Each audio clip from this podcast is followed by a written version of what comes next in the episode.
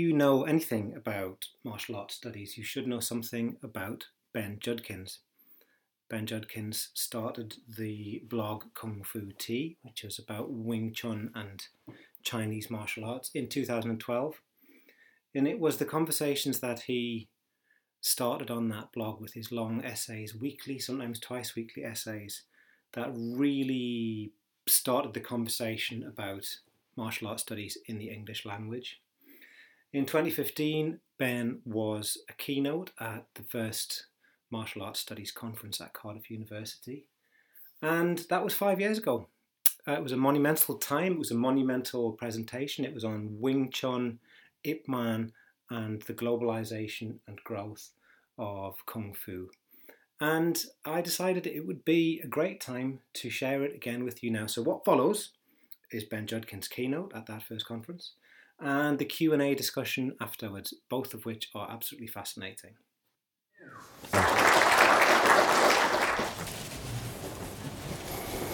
Good morning.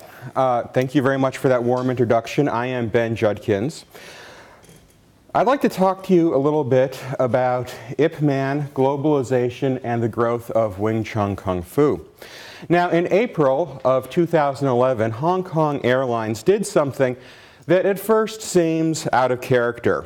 Most airlines seeking a share of the lucrative business class markets attempt to entice you in with pictures of their genteel and sumptuous cabins. Some airlines appear to be in an airsats arms race to find ever more attractive and demure flight attendants to stock those cabins. Instead, Hong Kong Airlines announced that their flight crews would be taking mandatory training in a type of southern Chinese hand combat called Wing Chun. Now, having earned a uh, a reputation as a street fighting art on the rooftops of Hong Kong in the 1950s, this move at first appears to be somewhat paradoxical. It's one thing to quietly train your cabin crews in rudimentary self defense skills. I have a brother who's a flight attendant, you know, so he learned these, this is where we keep our flex cuffs, this is how we put the flex cuffs on people, right? But it's another thing to start offering press releases, posting YouTube videos, you know, going on Hong Kong television to show how an unruly customer customer might be restrained. Now, it would be, there we go, yeah. It would be wrong to suggest that there has never been any glamour associated with Wing Chun. I mean, there certainly has. This was, after all, the only martial art that Bruce Lee ever studied. Well, that he ever studied completely formally. But when you juxtapose, you know, a picture of, you know, a flight attendant from Hong Kong Airlines or, or any of the, you know, uh, competitors, uh, their commercials with uh, battered and bloody Lee from the promotional material for Enter the Dragon, you really have to ask, you know, what do the advertising executives of Hong Kong Airline know about their regional markets that we do not?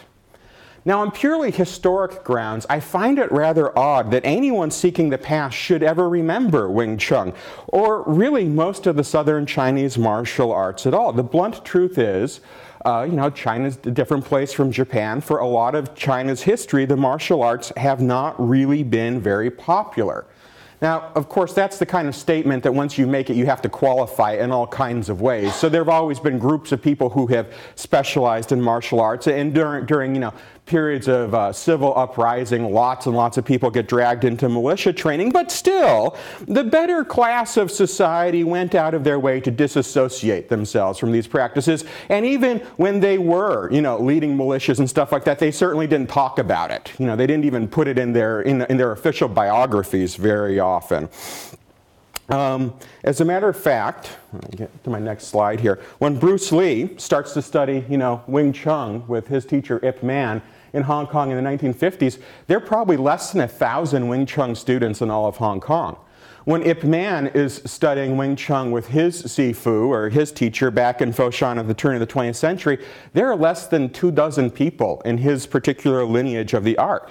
So the very first thing that we have to wrap our minds around uh, is that in many ways, studying the traditional Chinese martial arts is a quintessentially modern activity right? And that's not normally the way that we talk about it. So, given this disconnect from reality, a lot of my research over the last couple of years has focused on understanding how exactly the Southern Chinese martial arts came to be such strong symbols of local identity. But today, I'm going to make a left hand turn on you, and instead, I'd like to look at why some arts, like Wing Chun, have succeeded in the global arena when others related, you know, even some of Wing Chun's close cousins, have kind of quietly slipped into obscurity. Okay? What does this tell us about the nature of the martial arts themselves when you look at those that succeeded and those that kind of went into that good night? And what does it suggest about individuals, about the threats that they perceive to themselves in the face of rapid economic, social, and cultural change? Now, the techniques of the martial arts can have a very long history. They might go back hundreds, maybe even thousands of years. I mean, there are only so many ways to hit someone with a stick. Yet, the story of Ip Man, Bruce Lee, and the success of Wing Chun, I think, really nicely illustrates uh, that the arts that succeeded, the arts that we interact with today, succeeded because they are modern global practices. And of course, this is not how we traditionally think about them.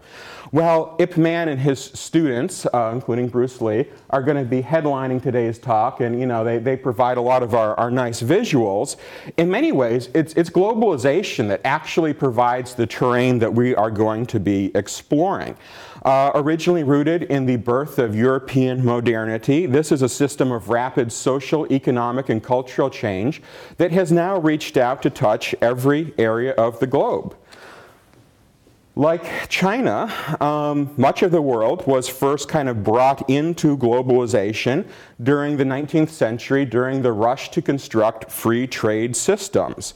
Um, now, when you look at some really important events in Chinese history, things like the Taiping Rebellion, the Opium Wars, various sorts of uh, violent imperialism, the civil disturbances that followed, it's really important not to ignore the kind of systemic factors that were out there that contributed to this. It's also really interesting to note that when you think about the martial arts that are the most successful today, the ones that you see the most often, things like Tai Chi and, and Wing Chun, a lot of these arts were either created during this late 19th century period, or they were really kind of reformulated and popularized during exactly this period. Now, authors like Douglas Wile have suggested some reasons why this should not be particularly surprising to us. Well, we'll talk about him a little bit later in the talk. But then, on the topic of globalization, what's really interesting to me is to see that by the time you get to the 1960s and 70s, when you get wonderful typefaces like that, you see another explosion of interest in the martial arts. You know, it hits another peak as globalization is going up again. Okay? But just as the martial arts are a really complex subject, and so sometimes you need multiple ways to think about them to triangulate what's going on, that's why Paul and I are always harping on interdisciplinarity, uh, there's more than one way to think about the challenges and the opportunities that are posed by globalization, right? A more conventional, empirically driven understanding of globalization says this is something that we see, it's a phenomenon that exists.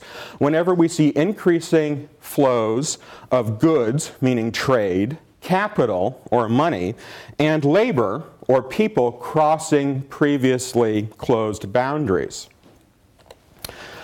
But this is a rather simple conceptualization of graduate school. It's the, sorry, of, uh, uh, of globalization. It was the kind of thing I was introduced to in graduate school when I was taking my basic economics classes. And, and it's a very materialist understanding of the uh, process, which is to say it's kind of limited. Still, it does point out some really important factors that, you know, any art like Wing Chun or any traditional process is going to have to take into account when it is expanding into international markets.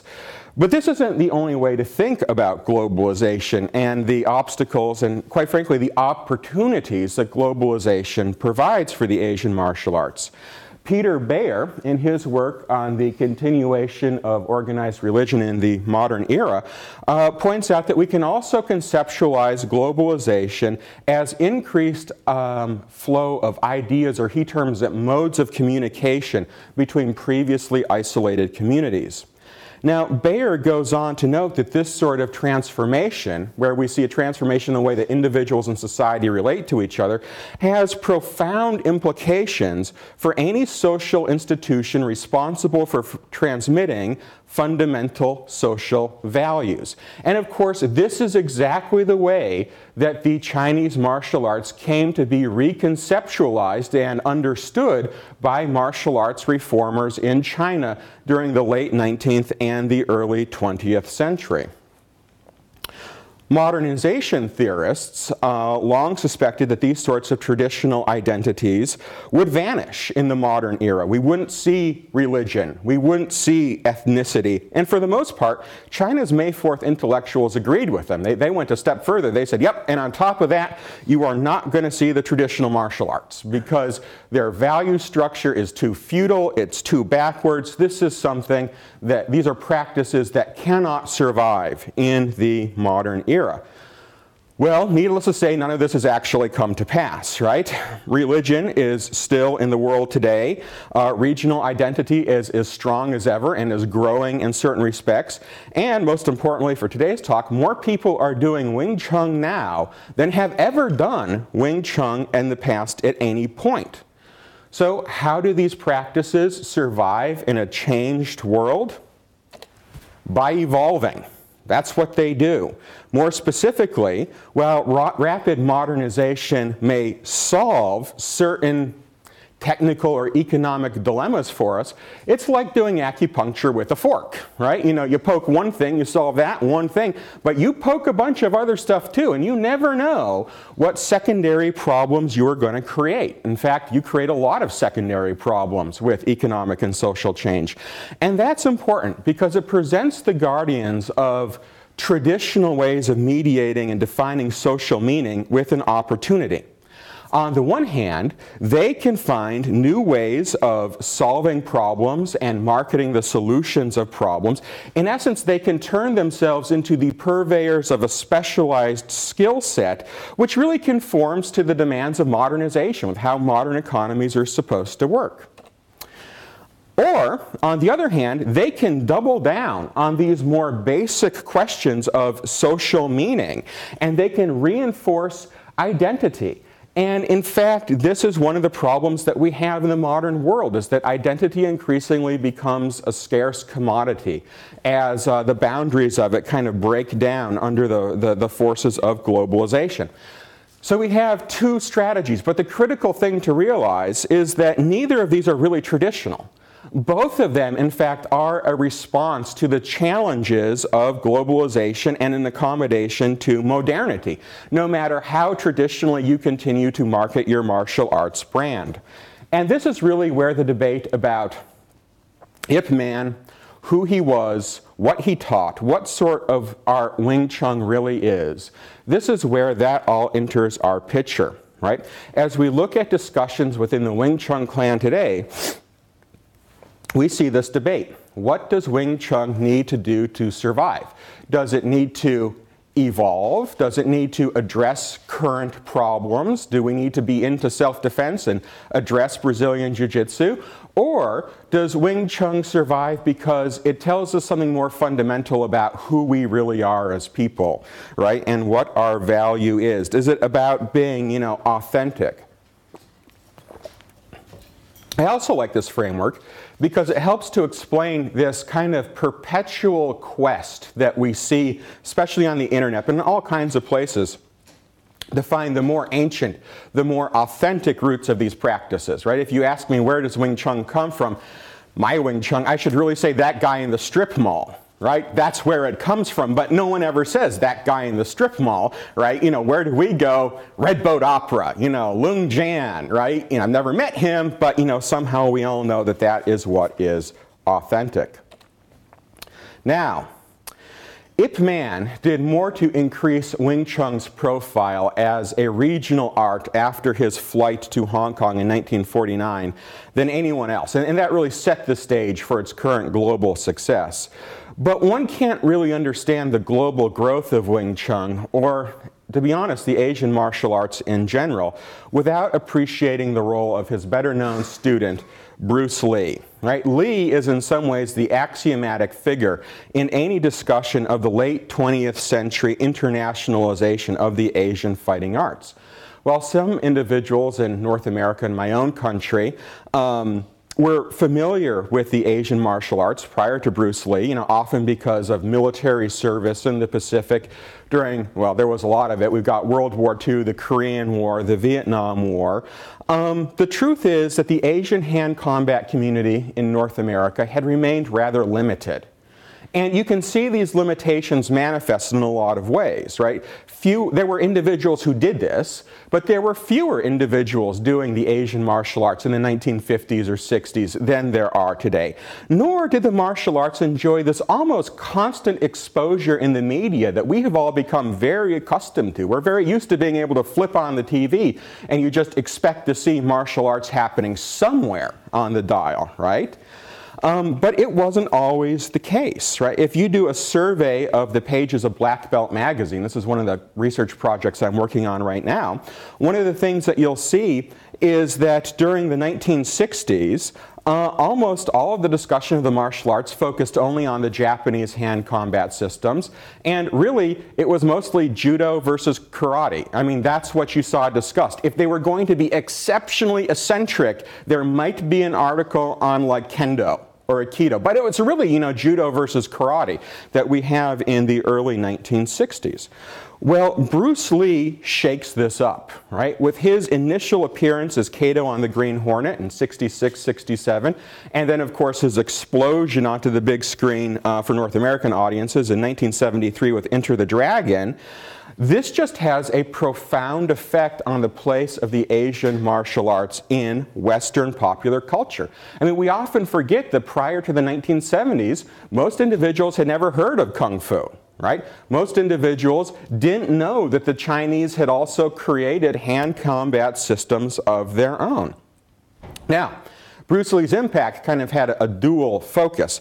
The first impact was on the pre existing martial arts community, right? So he really whipped up a lot of interest in the Chinese martial arts within that pre existing community.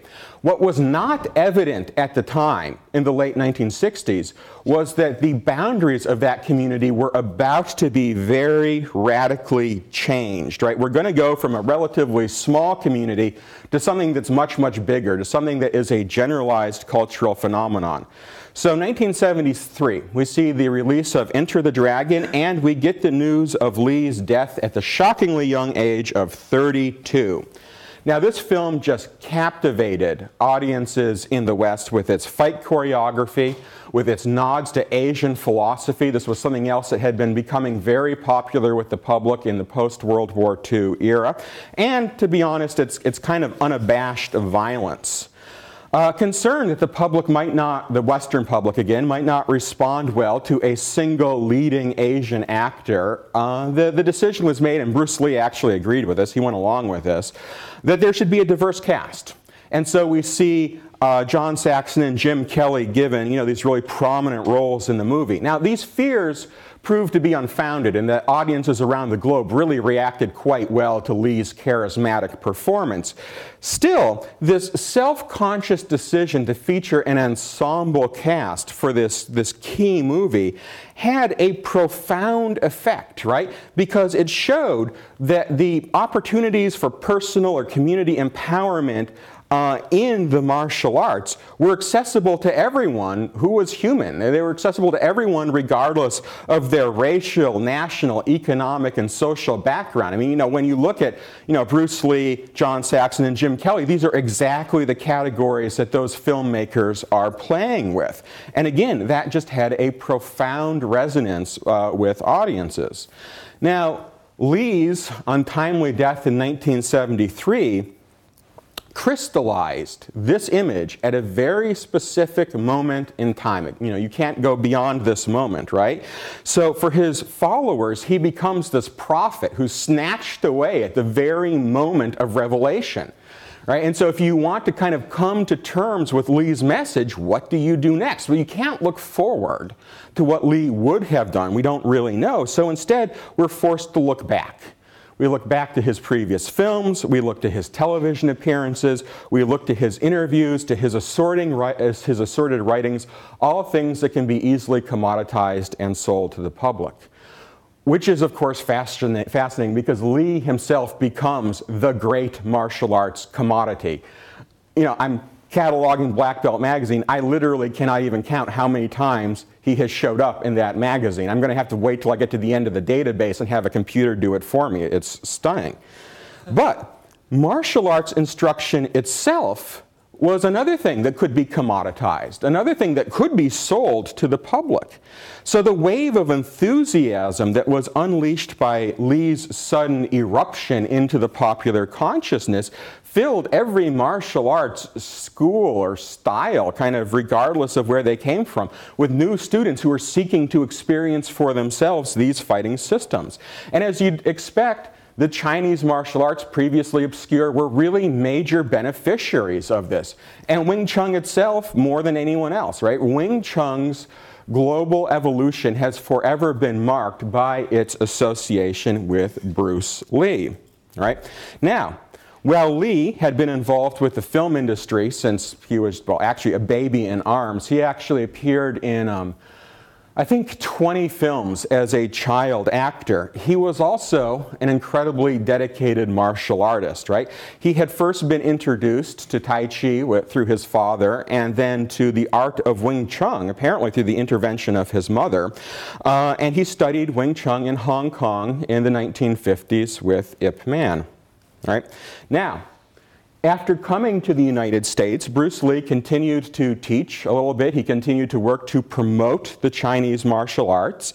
And he was very charismatic. He had these great personal skills. He was very uh, personable. He was good on TV. He had these roles. And this led to appearances in Black Belt magazine.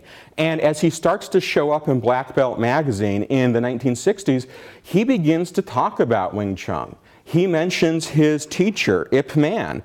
Uh, as a matter of fact, uh, you know, a lot of these images, like this one, get published in Black Belt magazine in the mid 1960s, where we see Ip Man doing Chi Sao standing next to his increasingly famous martial arts student. This is really important because given how little media exposure the martial arts as a whole receive in this period, especially the Chinese martial arts that get practically no media exposure during the middle of the 1960s, this was an unprecedented amount of publicity, right? What this means is that even before the advent of the kung fu craze in 1973, Bruce Lee has assured that his Sifu is going to be among the best known Chinese martial artists in the West. Okay? Of course, the Bruce Lee phenomenon is not restricted to Wing Chun. Uh, you know, it lifted many boats. Um, in truth, karate schools probably benefited more from Bruce Lee than anybody else because they were so widely distributed, you know. Yet, this transformation in the way that the global public perceived these fighting systems was not enough to save every traditional martial art that had been practiced in the early 20th century. Yeah, Wing Chun, Kung Fu, uh, karate does great, but there are lots of Chinese martial arts and, and, different styles that are starting to slip into obscurity in the 70s and 80s at exactly the same time that you know this, this select group of arts is being benefited. So, what are some of the more material factors that can have contributed to this to the success of Wing Chun in the international system? I have a younger brother who is a professor of geography, and he'd be very happy to hear me say this. Don't tell him I'm going to say this. But I'd have to say the first thing that we need to consider is geography. This is probably the single most important variable, material variable out there.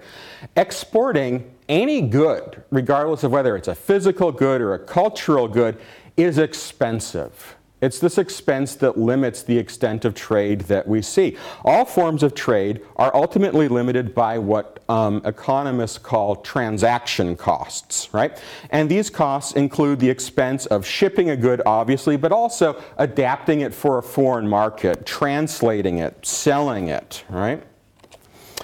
Ip Man's flight to Hong Kong in 1949 was without a doubt the single most important event in the subsequent success of his art. Why?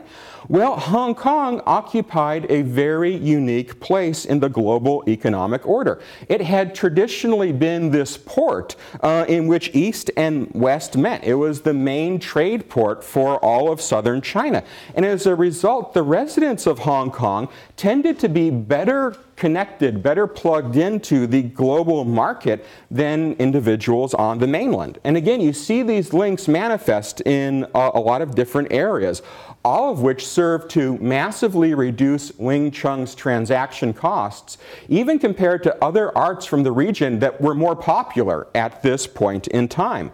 Uh, Hong Kong itself was the most urban and modernized section of southern China. It really had a highly developed educational system. Interestingly enough, it was bottom heavy though. It didn't have enough university capacity up at the top, which meant Hong Kong was always producing more really bright, talented students than its own universities could absorb. And often these students spoke English. Often these students came from families that had either family connections or business connections abroad, and they couldn't necessarily get into the programs that they wanted to in Hong Kong. So in the 1950s and 60s, we see them setting out for North America, you know, Canada, England, Australia, South Africa, uh, where they're going to go to college. Now, Ip Ching, uh, one of the sons of Ip Man, has noted this pattern of outmigration as one of the main ways in which the socioeconomic status of Ip Man students really contributed to the startlingly rapid success of his art. What this means is that when that Bruce Lee phenomenon hits in 1973, all of these major cities already have Wing Chun students in them. And the nature of Wing Chun, where you have lots of sensitivity drills, is that a lot of these guys have already put together little study groups. So they can continue to do sticky hands, so they can continue to do chi sao, and immediately they can begin to take on students. So there's this infrastructure in place latently waiting for Bruce Lee to hit. And, you know, more are going to follow in the late 70s and, and 80s. Other arts even ones that had been very, very popular, um, might not have opportunities to take advantage of, of, this windfall, of these openings, if they're located in areas of China that are less plugged into the global system. So I have a good friend right now who's actually writing a book on the martial arts of Southwest China, you know, which really struggle for recognition in the global arena. They're very popular locally. But, you know, the issue is not many people from the Southwest had immigrated into the West, uh, you know, during the 1970s. Likewise, when you look at martial arts communities in Hong Kong, you know, not all of these martial arts in Hong Kong had a relatively affluent, internationally connected group of English speaking students who could just go out and promote this art, you know, overnight. It's also important, I think, to, uh, to consider the general attitude of these students and, and how their social attitudes actually interacted with their socioeconomic status. One of the things that I have noticed is that in the current era, there seems to be a little bit of a drive to reimagine the Wing Chun of the 1960s, there you go, as something more conservative than it actually was. We can see this in a number of areas. I mean, to begin with, there is uh, this reemergence of an emphasis on the discipleship system in a lot of Wing Chun schools. There is a lot of uh, enthusiasm every time someone announces the rediscovery of a lost lineage, usually claiming direct descent from the Shaolin Temple, wherever you imagine it was, um, or you know one of these Qing re- uh, revolutionary groups, whichever revolutionary group you happen to be imagining. Now, while discussing his Tai Chi community that he did uh, ethnography with in, in, Shanghai, Adam Frank has argued that the shifting economic opportunities presented by global expansion are not always going to lead to more openness within a fighting style. At times, the pressures and opportunities of globalization, the, the, potential profits that are out there, the need to differentiate your product in the market, the need to control where potentially lucrative teaching positions go within your organization, actually leads to a renewed emphasis on secrecy on clamping down on things. So we shouldn't assume that globalization is naturally going to lead to more openness. Sometimes it will in some systems, sometimes it won't in others. So how did Wing Chun and its various students appear to observers prior to the explosion of interest that Bruce Lee unleashes in 1973? Did this look like a relatively progressive art, or was this more reactionary, right? Were these people seeking to preserve tradition? Luckily, we have a source on this. In 1969, a Wing Chun student named Rolf Clausnitzer uh, and his teacher Greco Wong published a book titled Wing Chun Kung Fu Chinese self-defense methods, right? Uh, I think this is probably one of the earliest books on Wing Chun, certainly the earliest one in English, probably one of the earliest ones in any language. Clausnitzer had lived in Hong Kong as a youth. Uh, you know, he knew people that were in the Wing Chun world, and he'd actually interviewed Ip Man a couple of times in 1960, which is pretty earlier, or pretty early. He had gone on to study Wing Chun with, with one of Ip Man's most prominent students, and then after moving to the UK, he continued his studies with Greco Wong, who he co-authors this book with, who was also a student of Moy Yat, you know, who's another prominent Ip Man student.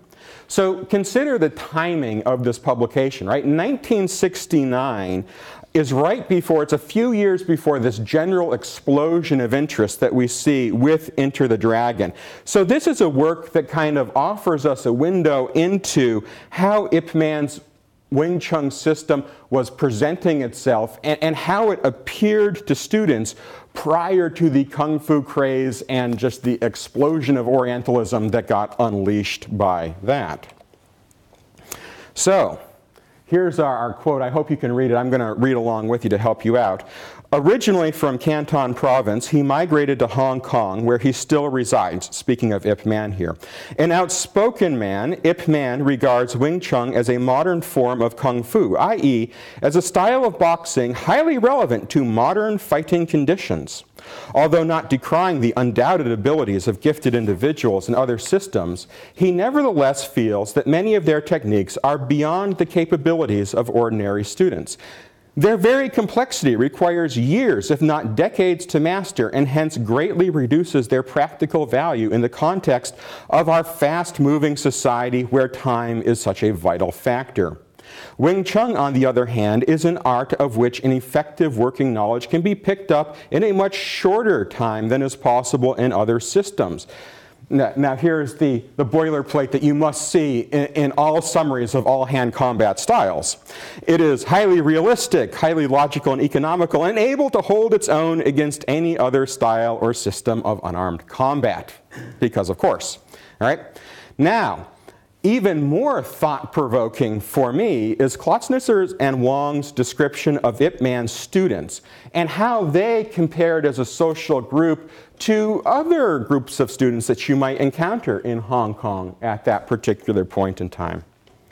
An interesting characteristic common to most practitioners of Wing Chun lies in their relatively liberal attitude to the question of teaching the art to foreigners. They are still very selective when it comes to accepting individual students. But compared with traditional kung fu men, they are remarkably open and frank about the art. If any one Chinese style of boxing is destined to become the first to gain popularity among foreigners, more likely than not it will be Wing Chun. Now, Bruce Lee's rise to superstardom pushed Wing Chun onto a wider stage than Clausnitzer and Wong could have possibly imagined in 1969. Yet, as we have seen, the system did possess certain material characteristics that allowed it to capitalize on this windfall that Bruce Lee was presenting at exactly the same time that some of its very close cousins in you know, Hong Kong and other places in China were kind of slipping into obscurity. The most important of these, again, is geography. It's Ip Man's decision to move to Hong Kong in 49, followed by his decision to streamline his art and the sorts of students that that attracted. Clausnitzer and Wong's early observation appears almost prophetic in the light of Wing Chun's subsequent emergence as you know, one of the most popular Chinese fighting styles out there. Okay.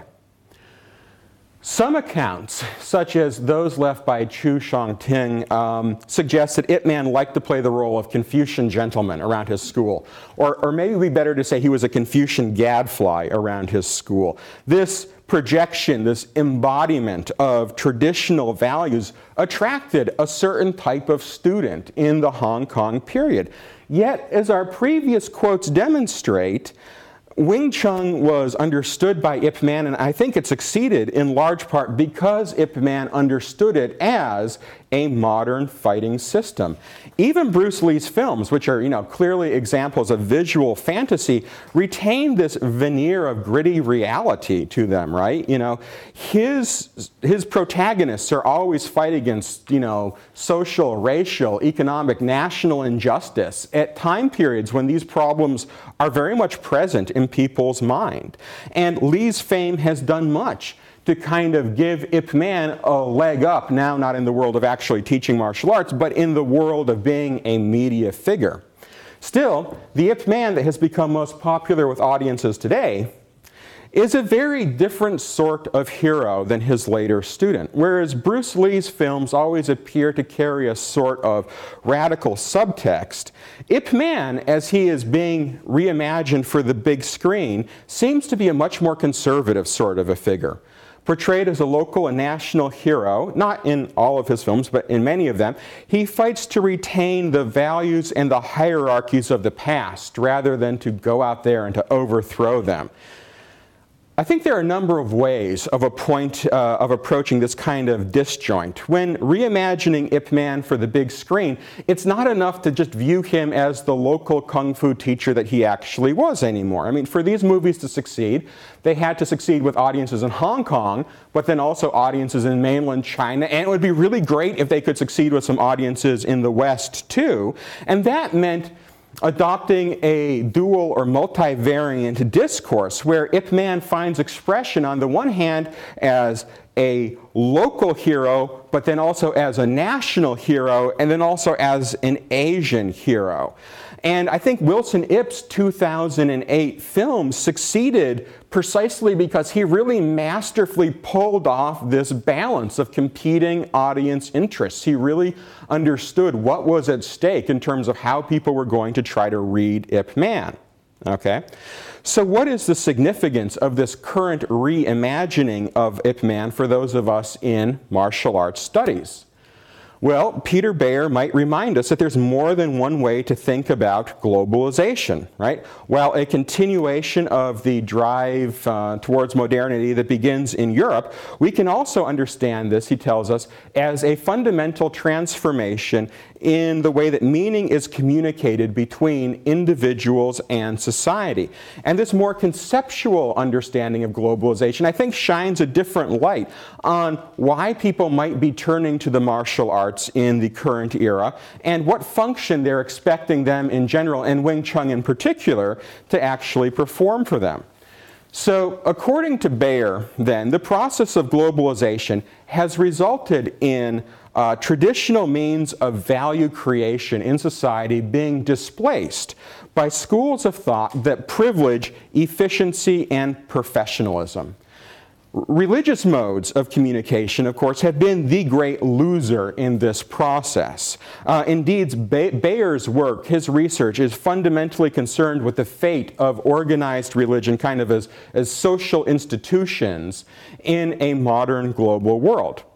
So, what does he say? To create systems of meaning, which can then go on to support all kinds of you know, political or social projects, religions and other forms of generalized communication tend to begin by positing the existence of two realms. Uh, and, you know, not just Beyer, but very often in religious scholarship, we refer to these as the transcendent and the immanent There you go. Everyone's fam- favorite, you know, anonymous description of the transcendent and the immanent. Now, given that the immanent defines the totality of our daily existence, everything that we interact with, we actually have real trouble talking about it because we don't have any exterior points of reference, any fixed points that we can define uh, our values and our concepts from. So, religions and other traditional ways of making meaning step into this breach by positing the existence of a transcendent state, a state in which everything that we know in the immanent, yeah, it doesn't exist, right? Everything is different there. And that gives them a monopoly on socially meaningful modes of communication.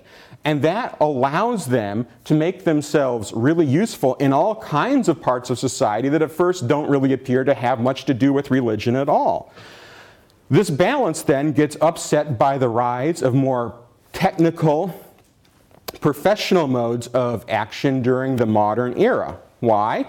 Well, highly focused technical modes of communication are just more efficient than those that are based on general cultural values. And modern societies value this increase in efficiency. As a matter of fact, modern societies are this increase in efficiency, at least in Beyer's conception. So as a result, the priests and the nuns that had overseen so many elements of Western society have been replaced by the doctors, the nurses, the teachers, the psychologists, the counselors, the bureaucrats that we have now. Right? Now, this same process of increased professionalization and specialization is expressed all over the globe. Nor are religious institutions the only ones that are challenged by this fundamental shift in how social values are conveyed. Beyer points out that any generalist mode of communication can find itself threatened by this increase in professionalism and um, rationalism that comes along with globalization.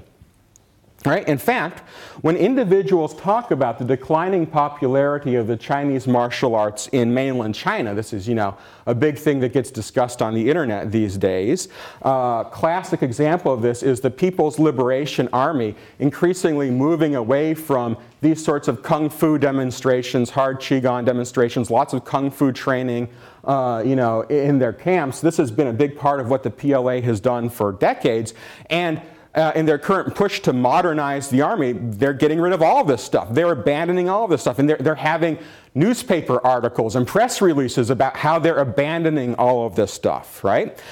And this is exactly the sort of narrative that people turn to when they move, when they go to explain this. They tell us that the traditional mar- martial arts are just incompatible with the demands of modernity, and that's why the PLA is going to have to give them up. Okay? So this is a very brief summary of what is a very thick, complex book, you know, that, that Beyer has put out there. But I think it's instructive. Contrary to the expectations of early modernization and secularization theorists, religion and ethnicity have not simply vanished into that good night. They're still with us. Instead, the disruptions created by globalization have presented the leaders of these groups with new opportunities to retain their social relevance. Right? On the one hand, they can focus on new aspects of public performance. This means finding some secondary problem that has been created by social and economic change and addressing it. And this is often a fairly liberal solution, not always. You see it in the religious world with liberation theology in Latin America, you know, Catholic priests going out to organize unions and copper mines, things like that. In the West, uh, growing emphasis on environmental awareness in, in liberal Protestant churches. Um, but it's not the only strategy that is available to these sorts of groups. Other organizations have instead adopted uh, a more conservative approach by refocusing their energies on these questions of fundamental communication about the transcendent, right?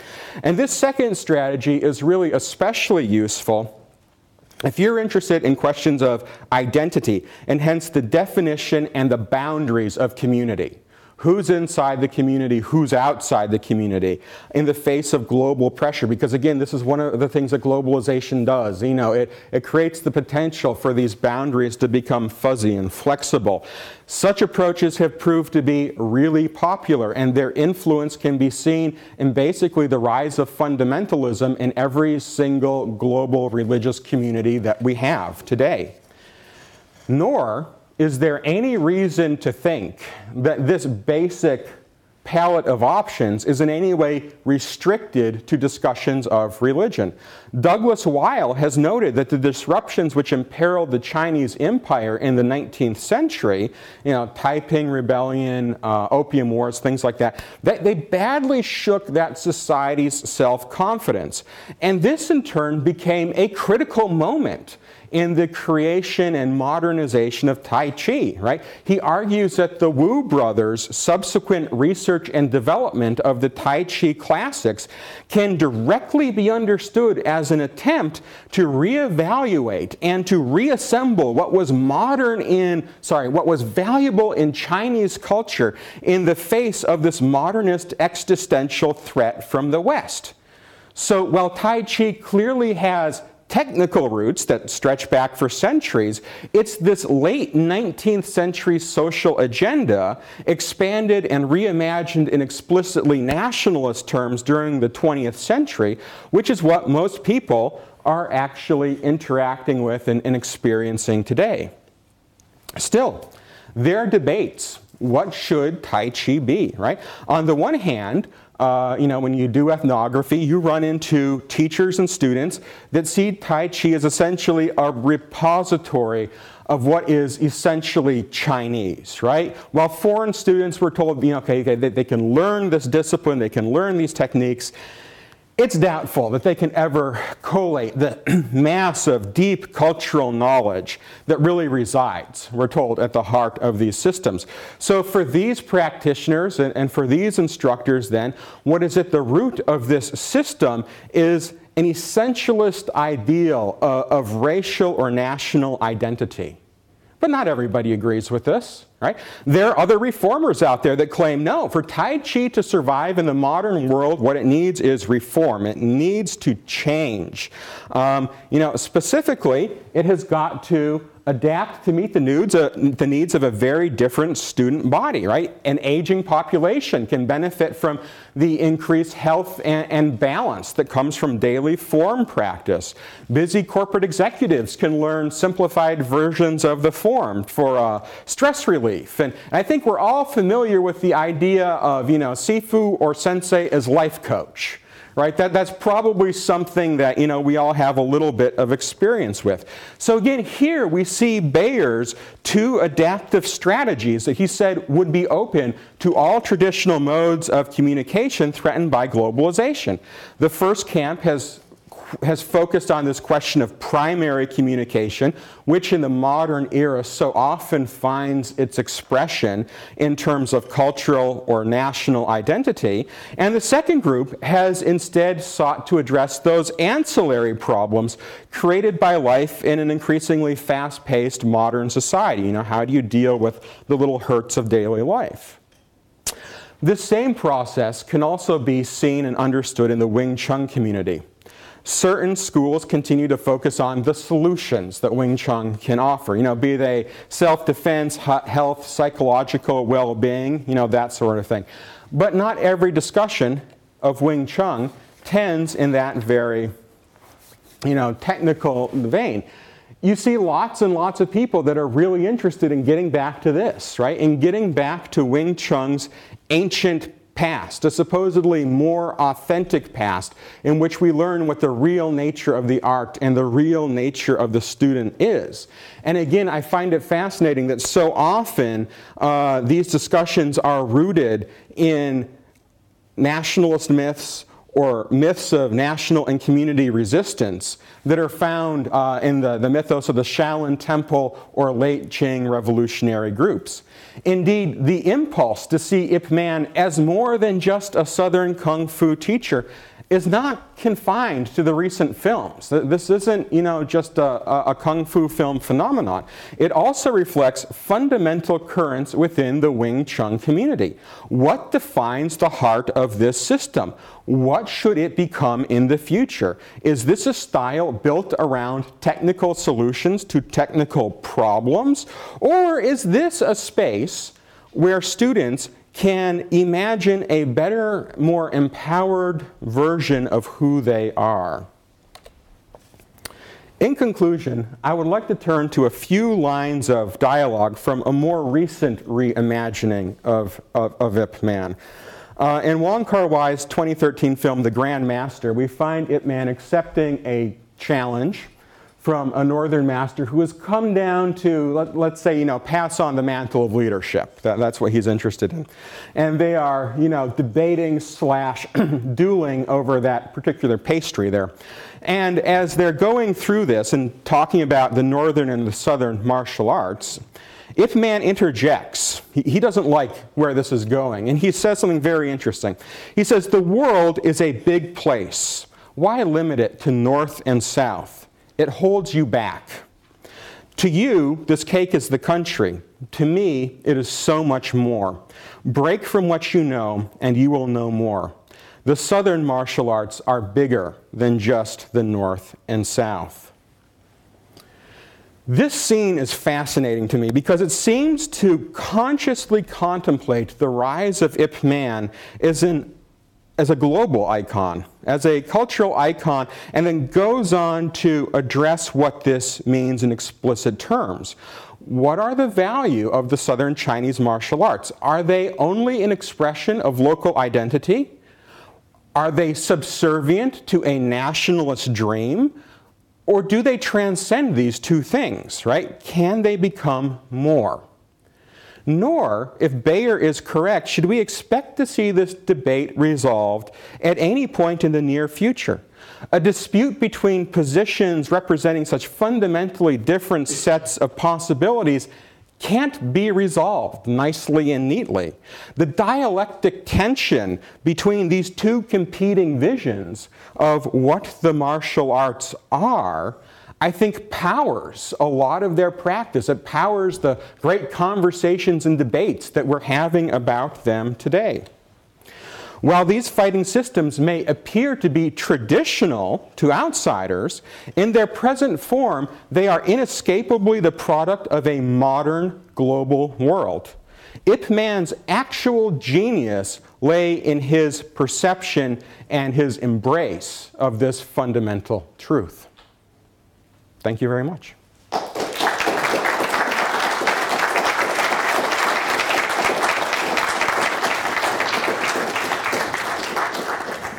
Uh, hippies. You didn't mention hippies at all. I had a hippie typeface up there. Uh, I, I just, I, it's more of a comment, but mm -hmm. you probably have a response. Um, Bruce Lee mm-hmm. was a hippie. Mm-hmm. Uh, the hippies clearly considered him a hippie. Mm-hmm. Um, uh, I grew up in San Francisco in the sort of center of that. Yeah. And, uh, uh and uh, of course, Tai Chi was right. I mean, everybody did Tai Chi. Yeah. It was also a gay thing. Yeah. Um, and uh, as were computers. Um, and in some sense, the hippie movement is was not only the biggest small business explosion ever, it was also the largest um, and, and the source of modern computing. Um, it was also the, the uh, maybe the biggest movement toward authenticity, like yeah. claim of authenticity. Yeah. Um, and so I just, it's like, whoa, that was like a blast back toward Asia. And, yeah. and there's been lots of reaction. Yeah, it's interesting when you look at uh, the, the Chinese martial arts community in New York during the 60s and 70s, particularly the Tai Chi community, but you know other parts of the New York community, you see the same thing. It's totally dominated by hippies. And then it's fascinating to see these, in some senses, very conservative uh, instructors coming out of Taiwan and you know the, the, nationalist government that are showing up is like, okay, these are my students now. Now teaching martial arts to hippies, and I, it's amazing the accommodation they made. I actually did originally talk a little bit about. Um, kind of the radicalism of Bruce Lee's message, right, and how Bruce Lee was detaching his version of modernization from these nationalist goals and attaching it to these more radical, you might want to say hippie goals, but yeah, limits of time and didn't make it. Didn't make the final cut. Thank you. Uh, thanks very much for your talk. I'm looking forward to your book. Could you say a little bit more about um, the kind of socioeconomic differences between Wing Chun and Hong Kong and the other martial arts? You, you alluded to this, but I'd like to know more. It's a compli- okay. It's obviously complicated because things change over time, right? That's the one thing that really strikes me out these discussions. We want everything to be nice and set, and, and in fact, the Chinese martial arts are fascinating because things are rapidly changing, right? So it changes throughout Ip Man's career, even in Hong Kong. But in general, the quick answer is that Kung Fu tended to be kind of a proletariat sort of an activity. A lot of working class people are involved in this. And that's true both, you know, prior to 1949 and after 1949 in the mainland and in Hong Kong. And Wing Chun, one of the reasons it's interesting is it kind of escapes that or- orbit. It's a little bit more of a bourgeois thing, right? It's the sons of pawn shop owners the you know business owners, restaurant owners, right? People who are independently wealthy, people who are independently wealthy and might need to train guards to you know watch their wealth. Uh, so there is an element of, of class. And, and I, I, mean that in the modern Western sense because we're into the 1920s here. People are becoming conscious of class. There is an element of class in how the martial arts uh, of southern China and Foshan kind of lined up with different social classes, even different unions. They're associated with different labor unions. And, you know, Wing Chun is, is very much differentiating itself in that term. Ip Man gets to Hong Kong and things change at first, you know, suddenly his students are, are those proletariat, you know, restaurant workers. But then by the time you get to the mid to late 50s, things have shifted again, and suddenly he has lots of I call them the, the angry young men, but they're really wealthy, angry young